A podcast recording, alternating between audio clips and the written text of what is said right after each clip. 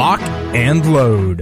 This is GeorgiaCarry.org radio with Georgia Carry's Executive Director, Jerry Henry. GeorgiaCarry.org is Georgia's no compromise voice for gun owners. The leader in the fight to reclaim and expand our Second Amendment right to keep and bear arms. Here's your host, Executive Director of GeorgiaCarry.org, Jerry Henry. Welcome to GeorgiaCarry.org Radio Hour this beautiful Saturday morning. We're um, downtown Atlanta. We're uh, going to talk today. I have a special guest that's a member of Georgia Carry. He's been a member just about as long as I have, I believe, since uh, about 2008, coming up uh, close to 10 years now, named Daniel Agramonte. Welcome, Daniel. Well, it's a pleasure to be here, Jerry, with you. We're just going to talk a little bit today. Dan's got an awfully, awfully interesting uh, story of his life and his uh, his family's life. They were originally from Cuba, we're going to talk about that. But we're going to talk about a few other things as well. Uh, one of the things that I'd like to know is how did you get interested in Georgia Carry? Well, that, that's an interesting question. Um, this goes back uh, a long time ago. I um, uh, I guess you could say, like so many people, I had a renaissance. I grew up shooting. First time I shot a gun, I was six years old with my dad. My dad had one of the first 300 permits in uh, Dade County, Florida, in Miami, where I grew up. So I was very comfortable with guns. I had guns all my life. And um, certain event, I guess you could say, triggered me, as they like to say. And that event would probably uh, be the 2008 election. It reminded me, uh, primarily from talking with my parents, about some of the things that can happen to you when um, uh, people fall for the for the siren song I guess if you would call it that, of false prophets. Mm-hmm. So uh, that siren song uh, sort of awakened me. I said, you know, I've got all these firearms, and I, I haven't really ever thought that somebody could come take them away from me. And now all of a sudden you see things happening that your folks told you about when you were growing up. Yeah, they, they, they started telling me about these guys that come in with this soaring rhetoric and these incredible things that get everybody excited and mm-hmm. they make all these grandiose promises and, and I you know, I, I told my wife I may be dumb but I'm not stupid. I started to see the pattern there. And I, I could I began to connect the dots and I said, you know, I think it's time to kind of step forward here a little bit. I'd lived in Georgia at that point about uh, about eight years and uh, hadn't gotten a carry permit. Mm-hmm. And I asked myself, you know, I thought well, I can carry my house, I can carry my car. Why why why am I not uh, closing the deal? Mm-hmm. So I began to take certain steps, and one of those steps was to join Georgia Carry. So that you could learn about what was going on. I could get plugged in, and I could become a part of something bigger than me. Yeah. Well, I, am I'm, I'm kind of the same way, and I I um, I agree with that. And one of the things, uh, one of the reasons that I ask you on here is because I tell people all the time we are really a cross section of our members are a cross section of society. And we have members with very interesting stories, and I try to have them on from time to time. And yours is interesting in uh, uh, where it came from, where you came from, and, and the background and so forth. And you came up here, uh, you moved to Georgia, you became an engineer.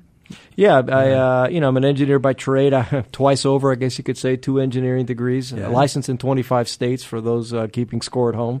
So I've been doing this for a long time. I mean, I uh, I was a I was a military engineer, mm-hmm. and then after that, I lived in several states. I've lived in nine states, three countries.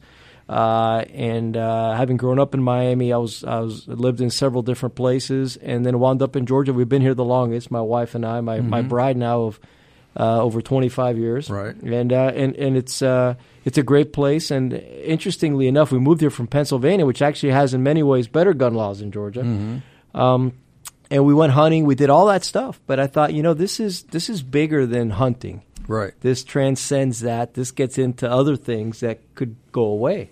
Yeah, the the Second Amendment agreed has nothing to do with hunting, but without the Second Amendment, you can't hunt either. That's right. So That's right if you if you're just in for hunting, you still need to be protecting the, the Second Amendment.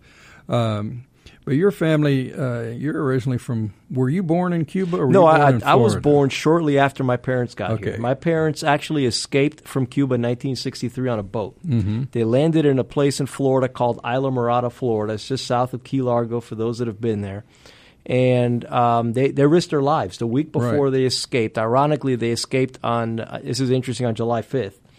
Um, there had just been a big storm, and the week before they had caught uh, several people that were trying to leave, and they machine gunned them and threw them on the dock to rot where my parents had their boat. My dad had two factories. They were taken over by the communists. They Right. weren't into politics. They were not politicians. They were just uh, middle class people like anywhere else that had struggled to, to, to, to do well in life. Right. They had moved up, uh, had their factories, and the factories, of course, were expropriated, um, which uh, you know, which means that they were taken away by the government. Right. And um, they, everything they had worked for was taken away. And by the way, their their guns were taken. They were uh, after the Bay of Pigs invasion, where Castro tightened the noose. Right. You were forced to turn in your gold. You were forced to turn in your firearms, and they changed the bills.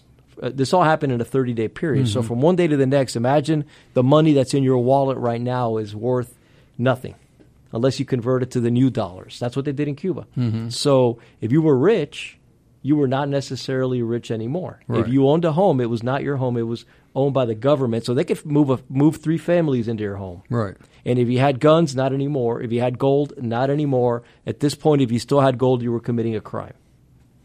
But they were going to take care of you. Well, of course. I mean, the uh, the comment that that's Fid- the good news. yeah, oh, yeah, yeah. No, I mean Fidel Castro said, you know, um, in Spanish, it's armas para qué? Firearms for what? There was no purpose Right. anymore for having firearms in his utopian view. Right. There was no need for that. We were going to take care. of We were going to protect you. Right. We were your protectors. Yeah, and they did. Yeah, they, they did. protected you. They Yeah. protected you from doing almost anything. That's right. They told you where to live, where to work, where to go to school, um, you know, what to do, how to do it, and where to do it and when. Yeah. Mm. Well, it, it that doesn't sound like a. I mean, it's a great story for you to to tell, but to live through that has got to be horrendous for your folks. Oh, it is. I mean, from the uh, time I was grandfather. yeah, from the time I was as tall as your knee, um, I heard these stories. In fact, I, I grew up speaking Spanish. I didn't speak a word of English till I was six years old. You know, when I went to first grade in elementary school, um, so I was steeply immersed in this in Miami, and um, all I heard was, you know, these people do this, these people do that. Um, I mean, you're talking people who were doctors who were forced to go out into the uh, farms with a machete to cut sugarcane. You know, because you know the, the success of the system, right? If it was that successful, you wouldn't be doing that. Um, so you very quickly began to become sensitized to this kind of 1984 Orwellian, you know, kind of newspeak. So when you heard this, um, you began to recognize it. You know, it's, it's funny because I, I was just having a conversation. My son is 17 years old. He's a senior in high school. He's graduating this year, going to college next year.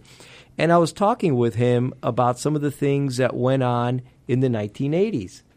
And of course, he wasn't alive back then. Right. And he didn't know about these things. And we had the old Santayana phrase about those that are that don't learn history are condemned to Right. repeat it. Right. And I told him the reason you want to learn these things, I think Mark Twain said that history doesn't repeat itself, but it rhymes.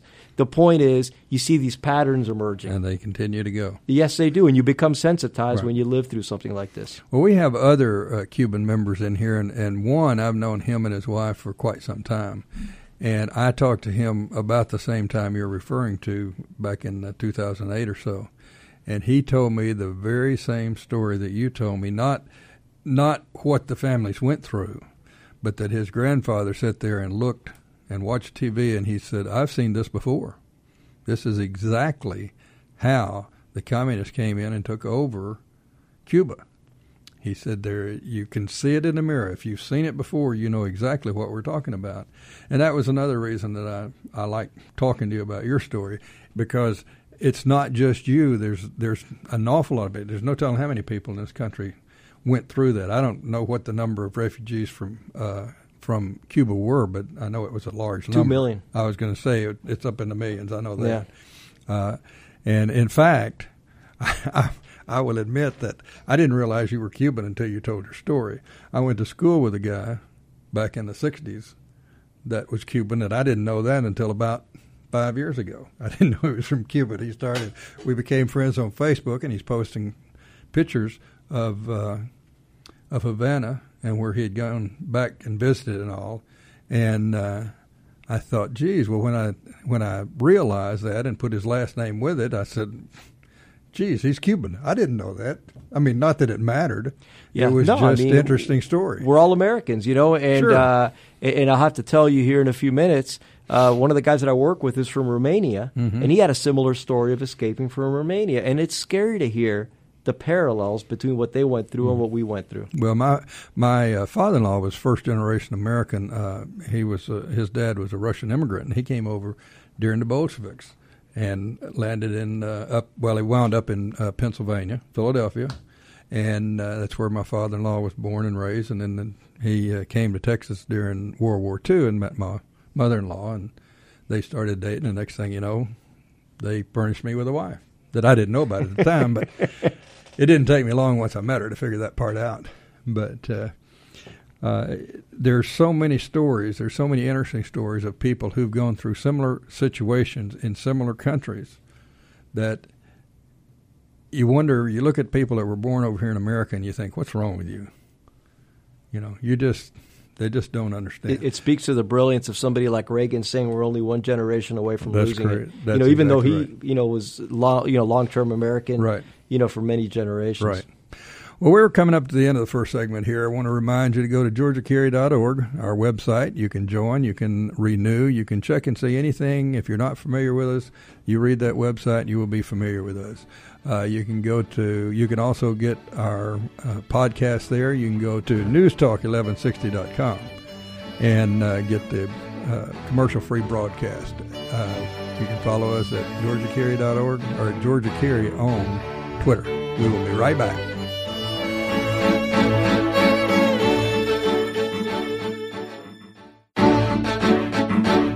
And now, back to GeorgiaCarry.org radio with GeorgiaCarry.org's Executive Director, Jerry Henry. Welcome back to GeorgiaCarry.org radio. I'm here with my good friend and GeorgiaCarry.org member Daniel Agramonte. And also, I tell you once more that uh, Marshall Parker is running the board for us. They still haven't given me the key to the locker room yet.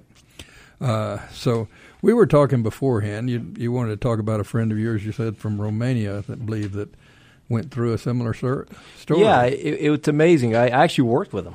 Engineer, has my same birthday, was born exactly 10, 10 years before me to the date. And, um, you know, we were talking. He, uh, he actually left Romania, went to Germany. Um, so then he came to the U.S., uh, uh, went to New York. So he kind of settled in New York, and then he moved down to Atlanta later. He decided he wanted to be a free man, so he moved from New York to Atlanta. Yeah, yeah. Well, I, I guess he was going through maybe like um, you know how they do with the divers. They kind of take Right. them decompression. So he was decompressing from Romania finally to Atlanta Yeah. by way of New York. Um, and the interesting thing was, it was the same thing. He began to realize that they had been duped. Mm-hmm. They had been duped in Romania under the communists. We're talking now, you know, 1980s here. So uh, the, the the wall or the Iron Curtain fell in 1991. Right. Ironically, Romania is where it started uh, with, with Ceausescu. But we started talking about Ceausescu and um, and his palaces. I think it was at one point, or maybe it still is, the supposedly was going to be the largest building in the world. And we started to, to draw the analogies between that and you know Fidel Castro, Ceausescu, probably like you could draw with uh, Kim Jong Un in, in North Korea now. Um, you have this cult of personality. You have this bigger than life sort of paternalistic. I'll take care of you. I know what's best for you. And again, stop me when this sounds familiar. You know, we'll, we have we have all your answers to all, all Right. the answers all your questions. We're better than you are. Right. We know what's good for you. You don't need to worry about living your life. Well, Right. we've got all the answers right here behind door number one. And we don't want you to have to sweat. We don't want you to have to work hard. We don't want you Yeah. to worry about anything Yeah. because we're going to take care That's of it. right. And, you And uh, and I guess uh, when you get right down to it, you know, one of the things that I noticed uh, before the 2000 election was how many times the word fair was used. It's not fair. We have to make it fair for everybody. Well, I learned back in the in the early 50s from my daddy that life ain't fair. You, it is Yeah. what you make it, and nobody's going to go out and make it any different for you. no, that, that's exactly And- right. And when people start saying, "I'm going to make it fair for you," when it gets fair for everybody, everybody's miserable. It's the Yeah, only it- way it can be fair. That's exactly right. It becomes a race to the bottom. my correct. my parents came here for not equal outcome, but equal opportunity. Mm-hmm. So for a shot, they didn't come here for a guaranteed outcome. Nobody Right. knows what the guaranteed outcome is going Right. to be. I mean, that, that's not what they were here for. They never took a dime of public assistance. They were able-bodied. They were offered it. They uh, there's a building in Miami. It's kind of become a famous icon now called the Freedom Tower, where they that was kind of the Cuban um, Ellis Island. That's where they processed mm-hmm. them when they came mm-hmm. in. They were obviously political refugees um, when they came here seeking asylum, and they were offered a you know food and a, a handout. And my parents said, "Look, we're able-bodied adults. Right. We don't need your help. Right. We just came here for an opportunity. Right. We'll take it from here." So hand us the baton and we'll run with it from here. And that's the way it should be. That's, that's the way it should be, and that's how I was raised. There's nothing wrong with helping somebody or taking uh, help from somebody. But when you try to live off of them and mooch off of them when you can't do anything, yeah, that's a different story. Yeah, there's I an just, yeah, there's I a cliche. go along with that one. You're right. There's a cliche that you want to hand out. You know, it's not a handout; it's a hand, hand up. up. That's correct. But uh, it reminds me, you know, we've we've got some rental houses, and I had a tenant who was on Section Eight. She'd been on Section Eight for 20 years. Mm-hmm. You know, after 20 years, you retire from the military. Right. So at that point, it's a lifestyle. It's a way of sure. life. This is not at this point a hand up. This is right. a handout. Yes. And obviously, that that many of us find that abhorrent because it's it's not the American way. It's That's not correct. how this country was built. Yes, I agree with that 100%. Um, I know uh, you mentioned your son earlier, Daniel Jr. Good kid, by the way. Yeah, thanks. you, you did a good job. We're very proud of him. Thank uh, you. I know that. Uh, and I I was looking through the uh, through the membership list today just for various reasons, and I happened to see Daniel and Daniel Agramonte in there as members. And I looked and I said, wait a minute, I hope one of these is junior because I, I, if not, somebody's messed up Daniel's membership. So yeah. I looked into each one of them, and there it said down at the bottom, somebody wrote this is Dan Jr. Uh, I, the reason I brought him up is because every time I've met him, it seems like he knows more about firearms than I do, and that most people do. And I think he could probably teach even you a little bit about firearms. I'm, yeah. He is he is one sharp kid on what kind of firearm he wants to carry, yeah. and uh, I'm assuming that he's probably a pretty good shot. He's a very good shot. Him and I participate actually in long range competitions. Oh yeah, uh, something called F class. Um, in fact, we've got a match coming up in Alabama the 28th of this month. Um, so he'll be there with me. He's Good. been shooting them with me for years now, five, four or five years. Um, and how old is he? He is 17 now. Okay. He'll be studying mechanical engineering at the University of Georgia. Mm-hmm. Um, he's got the engineer gene, very good with math, very good with numbers, and he's also just very good with knowledge. He loves to learn about everything. Mm-hmm. He's done very well. He was a president of his band. He's he's played. Uh, he plays a, a, musical instrument. He's played in Carnegie Hall really already, um, and he's uh, everything uh, from that to, to, being involved with uh, Latin competitions. He's just got a he's got a, a tremendous thirst for knowledge. Good and uh, very um, very focused, extreme, you know, very much a straight laced kid. Um, doesn't doesn't want you know is always focused on doing the right thing. So uh, I, am actually the one that corrupts him a little bit, and I tell him to ease up. And remember, you're, you're 17. You get to do certain things at 17 that right. that, that, that, that us older guys maybe really can't. Right. You still need to be a kid. So make sure you go do them. Yeah. So I'm the, I'm the one that yeah, I, I, say it in, in kind of air quotes that I'm corrupting him, but I'm, I'm just trying to let him kind of ease up a little bit. Cause well, you don't want him to to spend his life with his nose in a book. You want him to realize yeah. that there's other things. Yeah, well, he he actually set he up a couple of uh, brass ensembles at a school recently oh, really? on his own, completely on his own. And I told him, I said, "Hey, this is not music. This is leadership. Yep. This is what this country needs. That's your correct. ski- your skill in doing this should be something that you understand isn't a technical thing. It's a personality thing." And these are the kind of things that, looking forward, yeah. we want to leave the country in the hands of people like you. Yes, I you agree know, with so that. you can carry the so. carry the, the, the torch for us because uh, one of the things that as we get older, you know, we tend to do is worry what we're going to be leaving for our our, our upcoming Mhm. generations. Right. And to see somebody who understands that and can carry it forward is a heartening thing. As Oh opposed yes, to I agree with that. I agree with that.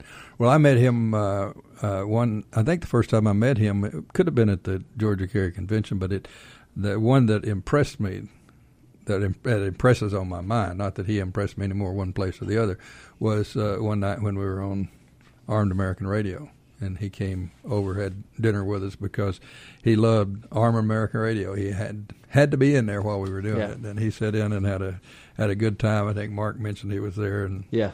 it was a cool thing, uh, and he enjoyed it. And I I remember when we had dinner just before that. Uh, I was sitting there just. I think he was controlling the conversation. we were listening to him, and I was learning more about firearms than I knew existed. I think. Yeah. I mean, Yeah. he's just been one of those kids that uh, he's apparently one that when he uh, when he finds something that he wants to do, if he's interested in it, yeah, you may. Um, it's like some of the people that I've, I've worked with and talked to. You go in and talk to them about a subject, and you can tell they don't know too much about it. But the next time you see them, they will know more about that subject than you do because they got interested in it. They were checking you out to see if you really knew what you were talking about, and then they go and find out what's going on. Yeah, it's exciting to see kids um, that have that thirst for knowledge. Because you know, it's funny. Um, I mentioned earlier about the '80s, and the reason the, the reason that that this came up with him was I mentioned May Day, Mm-hmm. and they don't teach kids in school these days what May Day is, and they certainly don't teach about the um, the, the parades they have in communist countries Right. and in diff- different places. You know, under the auspices of being for the worker. Obviously, it's for the it's for the party. It's not for the workers.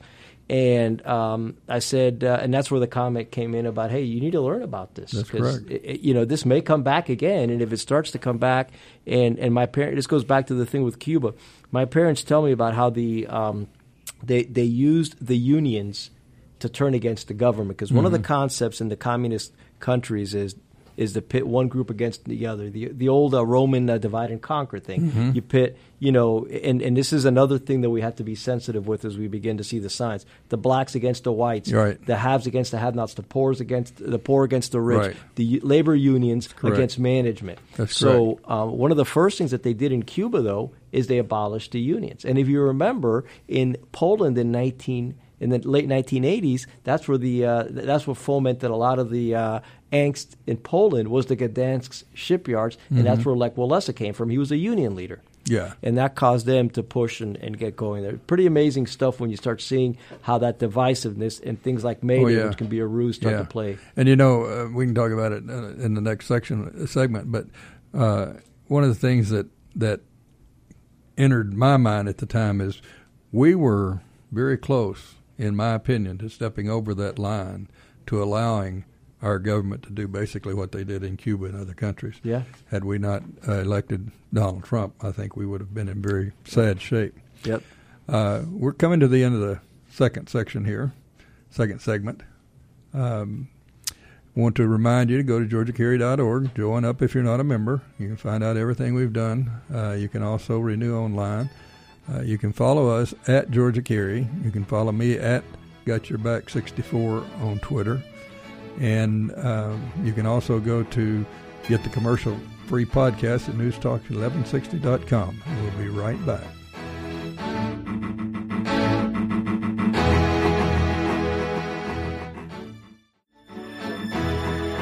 And now, back to GeorgiaCarry.org radio with GeorgiaCarry.org's Executive Director, Jerry Henry.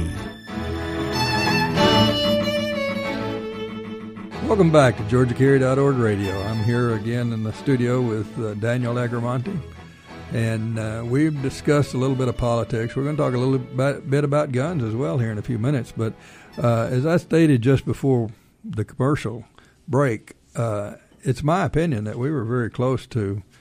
Uh, this country was very close to going through the same thing that uh, Cuba went through and Romania, etc., as we've discussed earlier, because I believe another eight years of the progressive uh, government, the progressives running the government, we would have been right on the slope if we hadn't already slid off into that same same pit. Yeah, no, I mean, if you look at in one fell swoop with something like Obamacare, you're now controlling one sixth of our economy. Just like so that. there's only so many of those six out there. I mean, That's correct. there's, There's about there's five more them, I left. think. so you you know what they didn't say was um, when when that happened. I think it was late 2016. I read somewhere that the number of people working in government was now more than the Right. number of people working in manufacturing. Well, in the last eight years, that's the only growth that there's been in the economy has been in the uh, uh, public sector. Yeah, so so when you say that you took um, one sixth of the economy and, and you pushed it in this direction, at least one more of those six, maybe one and a half of those six was the government sector. So that only leaves so much. And and if you look at the goose that lays the golden eggs, you know, you, you look at the folks because again, the government has no money. The Right. only money the government has Is what is what we give them through from you. taxes and fees That's and, and and things like that. Um, essentially, they're they're looking at taking that money from somewhere, and when that money comes from somewhere, and they use it for what they use it.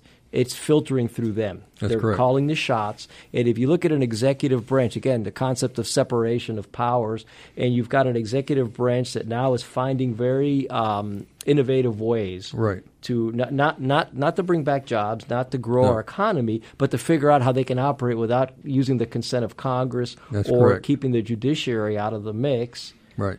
You're really or beginning to- controlling the judiciary is Oh, what absolutely. they were trying to do as well. Right, it- and that's yeah. one of the things that's bothering us right now is because of the fact that there are some of these, so many of these progressive judges that have been appointed that no matter what happens, you know, you can go find a progressive judge to turn it over.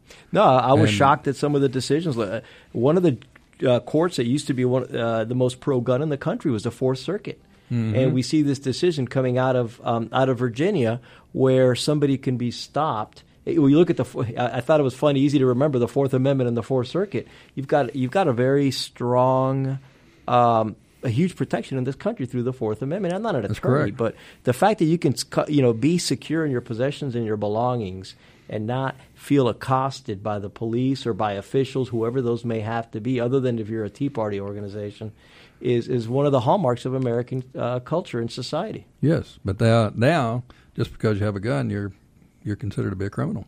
Yeah, it, it's um, uh, it it almost comes back. I mentioned uh, Orwell earlier. How about Animal Farm? Um, you know, some rights are, are, are more rightier than others. You Mm-hmm. Know, this this is like a second class right. Sure. Um, these other rights, well, no, don't mess with the press. If we took away, I think I, I saw this in an ad the other day. If they made you, if they made it illegal to um, read the New York Times in ten states. There'd be there'd be Oh, a, yeah. a complete outcry. You're exactly right. But it's ostensibly illegal uh, for folks to own firearms are very difficult to carry them out in public Right. in 10 states, and nobody's correct. making an, an issue of it. Nobody cares about that, and they're they're not. Well, people care about it because there are people that are fighting. Yeah. One of the one of the fortunate things that uh, for us compared to some of the other states is we're able to still uh, go on the offense when it comes time for the General Assembly. We there's still things that we want, and we're still going to continue to be able to go get those.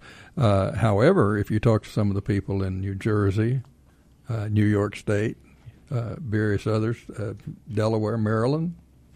When you talk to those people, you find they're playing defense. They're they've Yeah. had a good year if they don't get more gun control piled on top of It's them. it's amazing. It's amazing because you know I was. Uh, it's interesting because I, I work for. and I'm not going to say the name, but I work for an engineering firm that's based in Syracuse, New York. Now, Syracuse, New York, by itself is actually a pretty normal place, Mm-hmm. Right. But they're they're sort of attached to the hip to New York City. Mm-hmm. It's kind of like my wife is from Urbana, Illinois. Unfortunately, they're attached to Chicago. Right. So they're uh, the, the guy calling the shot in those cases is either Chicago or New York, respectively. And um, we were working with some of the guys from our firm down down here um, in in, uh, in Georgia with some of the guys that work for me, younger guys. Mm-hmm. And one of the things that we usually do, we call it a, uh staff meeting. We go to the local range and we take a bunch of ARs and we go shooting. Right. We do that for lunch. It's a great Right. way to blow off steam. Sure. And um, they we did that with the guys from New York, and they couldn't believe that we could do that because in New York you're not allowed to own a normal AR. Right. In fact, about a month and a half later, I uh, received a package in the office. And it was uh, 10 AR magazines, 30 round magazines. They needed to go to a, a good home because as of, Because- I want to say it was January 30th of 2016, it was illegal to own those in New Right. York State. Right. It's amazing. Exactly right. And and you know one of the things I say about that when they start t- trying to control your ammo, uh, you don't need more than ten bullets. Well, I have never heard of anybody in any kind of gunfight anywhere, whether it's a war, whether it's a gunfight on the street or anything else, when it's over with, say, "Geez, I wish I hadn't had all those bullets." No, it's it's amazing because I've I've heard people say, "Why do you need that many bullets?" Right. And I'll say, "Well, why do you need to vote?" Right. And it's a simple response. And now they'll, they'll, they'll get insulted immediately. Well, it's my right. Well, well, it's my Yeah, right too. my right, too. Who's to say you don't need 700 horsepower in your Mustang or 150 or 50?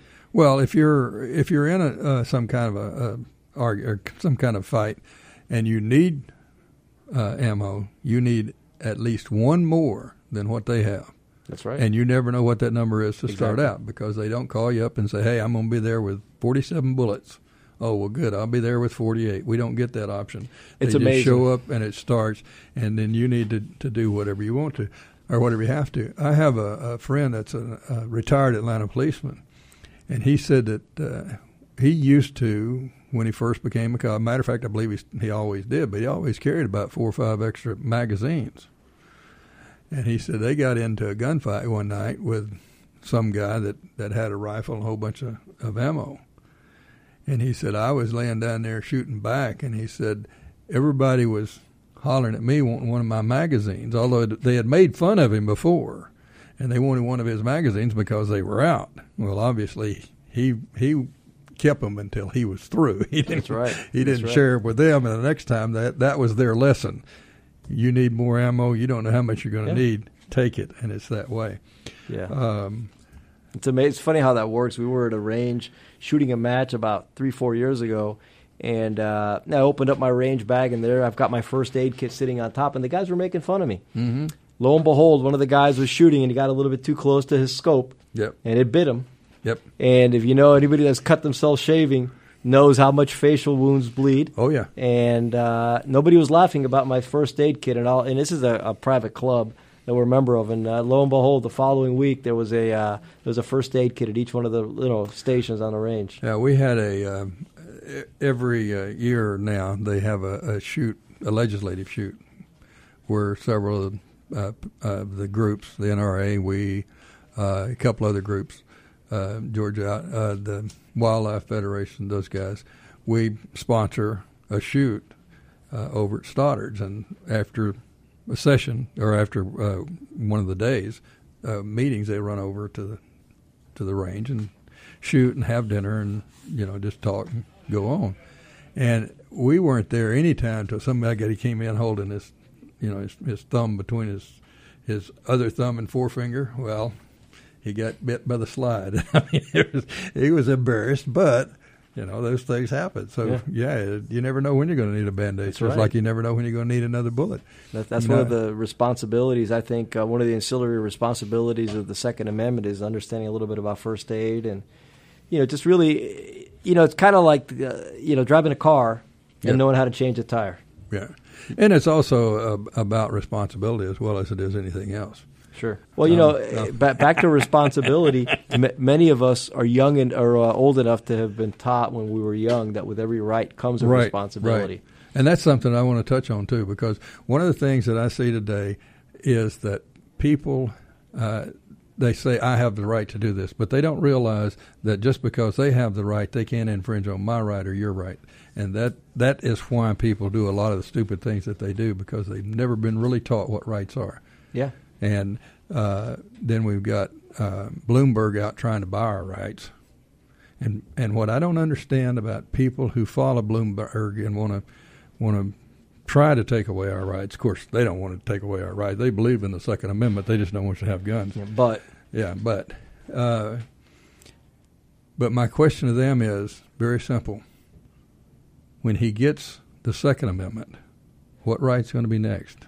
Are you well, going to be willing yeah. to give up the rest of them because that's where it's headed? If you well, give there, up one, he can buy them all. There's the right to consume salt, the right to consume soda, the right that's to correct. smoke cigarettes. You know, it's funny because I've noticed a pattern over the last few years where you've got somebody who will say, "I don't smoke, but I'm okay with others that do." Right. And I, and I I typically find that those of us who are of a little bit more conservative bent tend to think more and more like that. Sure. People, people spot, uh, you know, uh, attribute that to, to libertarianism. Right. right. I think it's just a, a, kind of a live and let live perspective. Yeah, I agree with you. You know, just because you don't like firearms doesn't mean that I shouldn't have one. No. Same thing. It's it's a it's a crazy thing, you know. Right. You've got a situation where I've always wondered why a guy in Washington D.C. cares if a guy in in Wyoming has a right. firearm. The guy in Wyoming doesn't care the guy in D.C. has one or not. Yep. He may he recommend have, he get he one because he lives in D.C. That's correct. He can have whatever he wants. We're going up to the end of this section, and uh, we will be uh, joining you after I remind you that uh, you can go to newstalk1160.com, get the uh, commercial-free podcast Go to georgiacarry.org, join up, and see what's going on, and we'll be right back.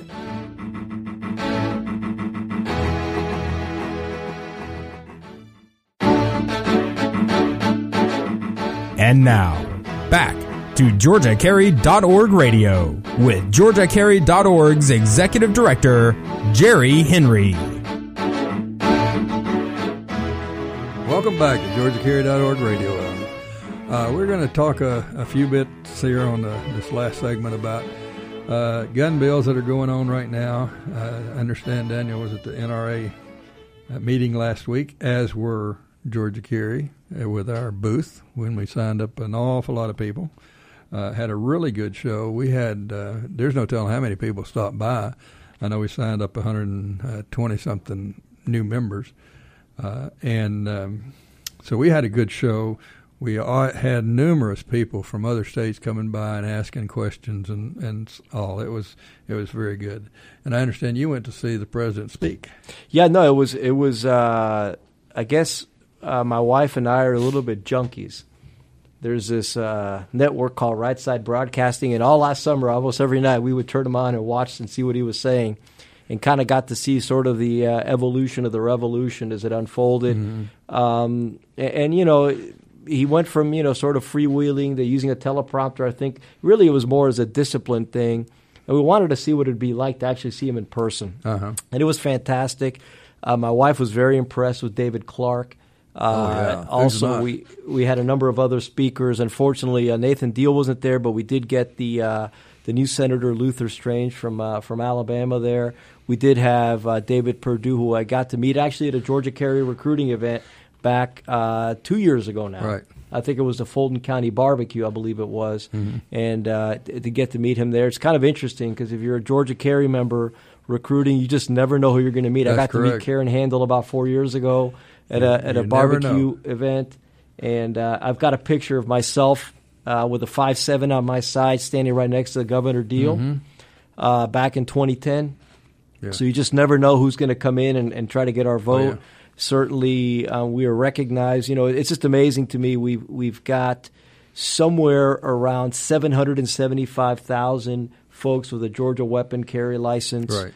Um, it's amazing to me. We should have you know hundred thousand Georgia carry members. We should. You know, I mean, it's it's just like you see the NRA. You've got probably anywhere from 150 to 300 million gun owners in right. this country. And we should have 50 million members of least, the NRA at least. And nobody least. nobody in this country would lift a finger without talking to the NRA or in Georgia, Georgia Carry. If we had that many oh, people oh, yeah. involved, and people say it's amazing. People say how do I get involved? What do I do? I don't know what to do. You know how you do? You get out and get involved get with one of these grassroots exactly organizations. Right. And you go to festivals, you go recruit people, you talk to the public, you find out what people are talking about, and and, and you don't need to be pushy, no. but you but you listen to them and you carry the message. You say, "Look, did you know?" Because there's so many myths out there, so many oh, yeah. Oh, misconceptions. Oh, yes. You don't want to appear like uh, Cliff Clavin on Cheers with all these facts and all right. these things. But you know, you, you want to be very matter of fact and sure. engage people and get them to understand what's going on. And that's one of the things that we have preached since we started was to to get involved, get to know your representative, get to know your elected officials, get to know all of them, uh, and contact them when necessary. Now, there are people that send out, as you know, emails saying contact the governor and tell him to sign a bill to allow this when there's not a bill.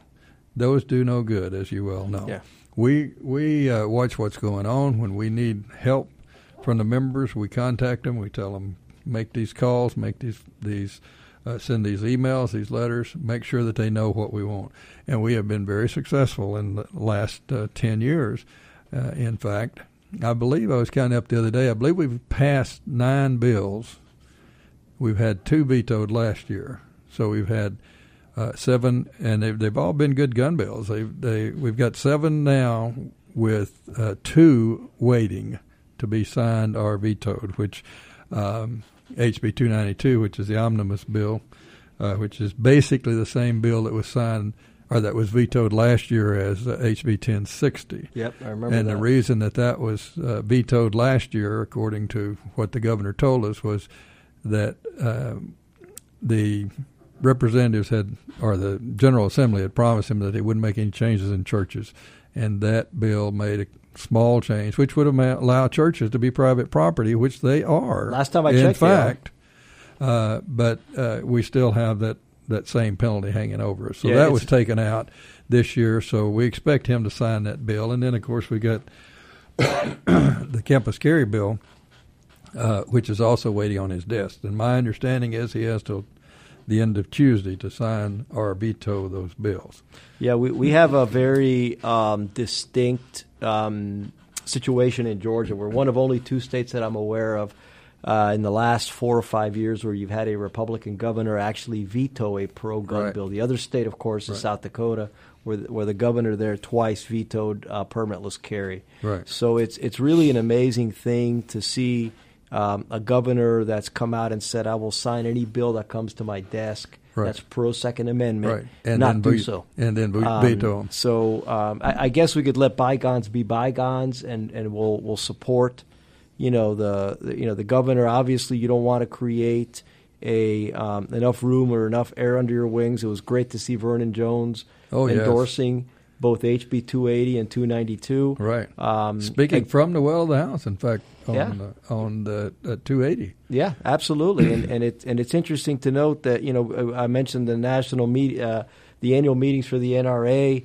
Um, last time I, I checked, uh, Sheriff David Clarke uh, was elected as a as a Democrat in Wisconsin. So Right. if you're not careful, somebody will run to your right. Well, you know, we've always uh, supported. There are Democrats in the House and, and Senate that we've supported for years because they support us.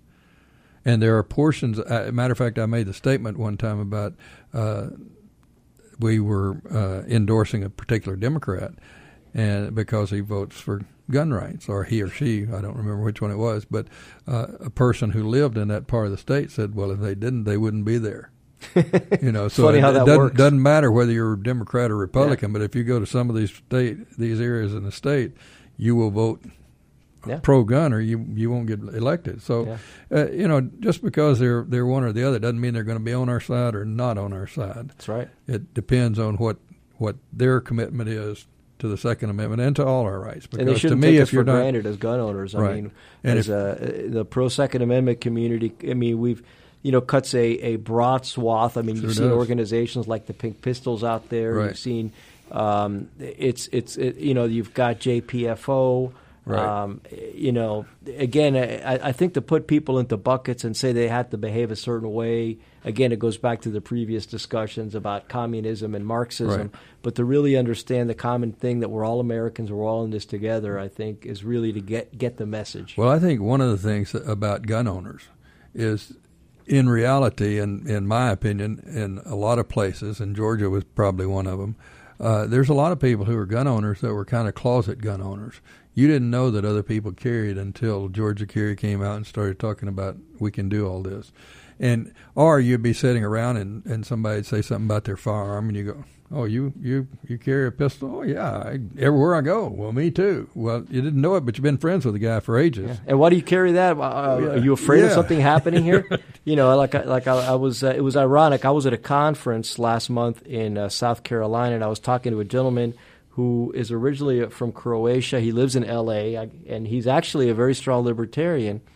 And uh, and I got to see him kind of getting beat up by a guy from Canada and another guy from New Jersey at the conference who were making fun of him for being pro Second Amendment. And I finally told him, I said, listen, the, the way you answer their question is you never take the bait when they say, why do you carry a gun? Are you afraid of a gunfight? Yeah. Which it, the way you answer that is really simple. Why do you have a fire extinguisher in your house? Right. Are you afraid of a fire? Yeah, yeah. Why do you have a spare tire in your car? Are you afraid of a flat? Right. Why do you have uh, fire insurance on your house? Yeah, and, and, and you don't Afraid take the burn? tire out of your car Nope. if you're going to go drive on a new piece of road. No. you uh, you know you you leave that spare tire in there, and if you're going to order sushi or take out Chinese food, you don't throw away your fire extinguisher. You leave it right in the same That's place in the kitchen where it always sits. That's correct. Um, just a, a quick thought before we close over here. Um, what do you think of the uh, campus carry bill? I mean, I know it's less than what we wanted, yeah, but I think it's a good foot in the door. I, I agree completely. I mean, it, it's you're never going to get everything you want, but you have to have incremental process. We had progress. We had a, we had a governor uh, in the in the uh, you know in the Gold Dome uh, six years ago who who said we would never get church carry. right. And we, we have something now. We have our foot in the door. He, I believe he felt the same way about campus carry, and I believe the handwriting is on the wall. We're making the progress. We're we're, we're breaking that that that, And- that, and- that that wall down one brick at a time. And part of the reason that we've done it is because we've shown that, that gun owners are responsible. yeah, The the people who are going to go to the trouble of having background checks, etc., and getting licenses, they're not the ones that are going to commit the crime. The blood the is not running gonna, in the streets. That's correct. You know, contrary to popular belief, you have now between 12 and 14, depending on which definition of uh, permitless carry you use, and the blood is not running in the streets of Vermont or New Hampshire anywhere. or it's North not. Dakota or even Arizona. No, the only the blood is being is that's running is running because of the criminals. It's not the NRA it's members. Not us. That's correct. Or it's the, not Georgia, Georgia, Carry members either. So we, um, I want to thank you for being here today. My I've pleasure. had an enjoyable discussion with you, as I knew I would. Otherwise, I wouldn't ask you to come. Uh, I want to remind everybody one more time: GeorgiaCarry.org. Our our name is our website. You can find out about the laws. You can find anything we've done. You can join. You can. Uh, um, renew. You can follow us at Georgia Carry uh, at Georgia on Twitter. I'm at Got Your Back 64, and we will see you next week when my guest will be Luke Crawford from the Students for Concealed Carry on campus.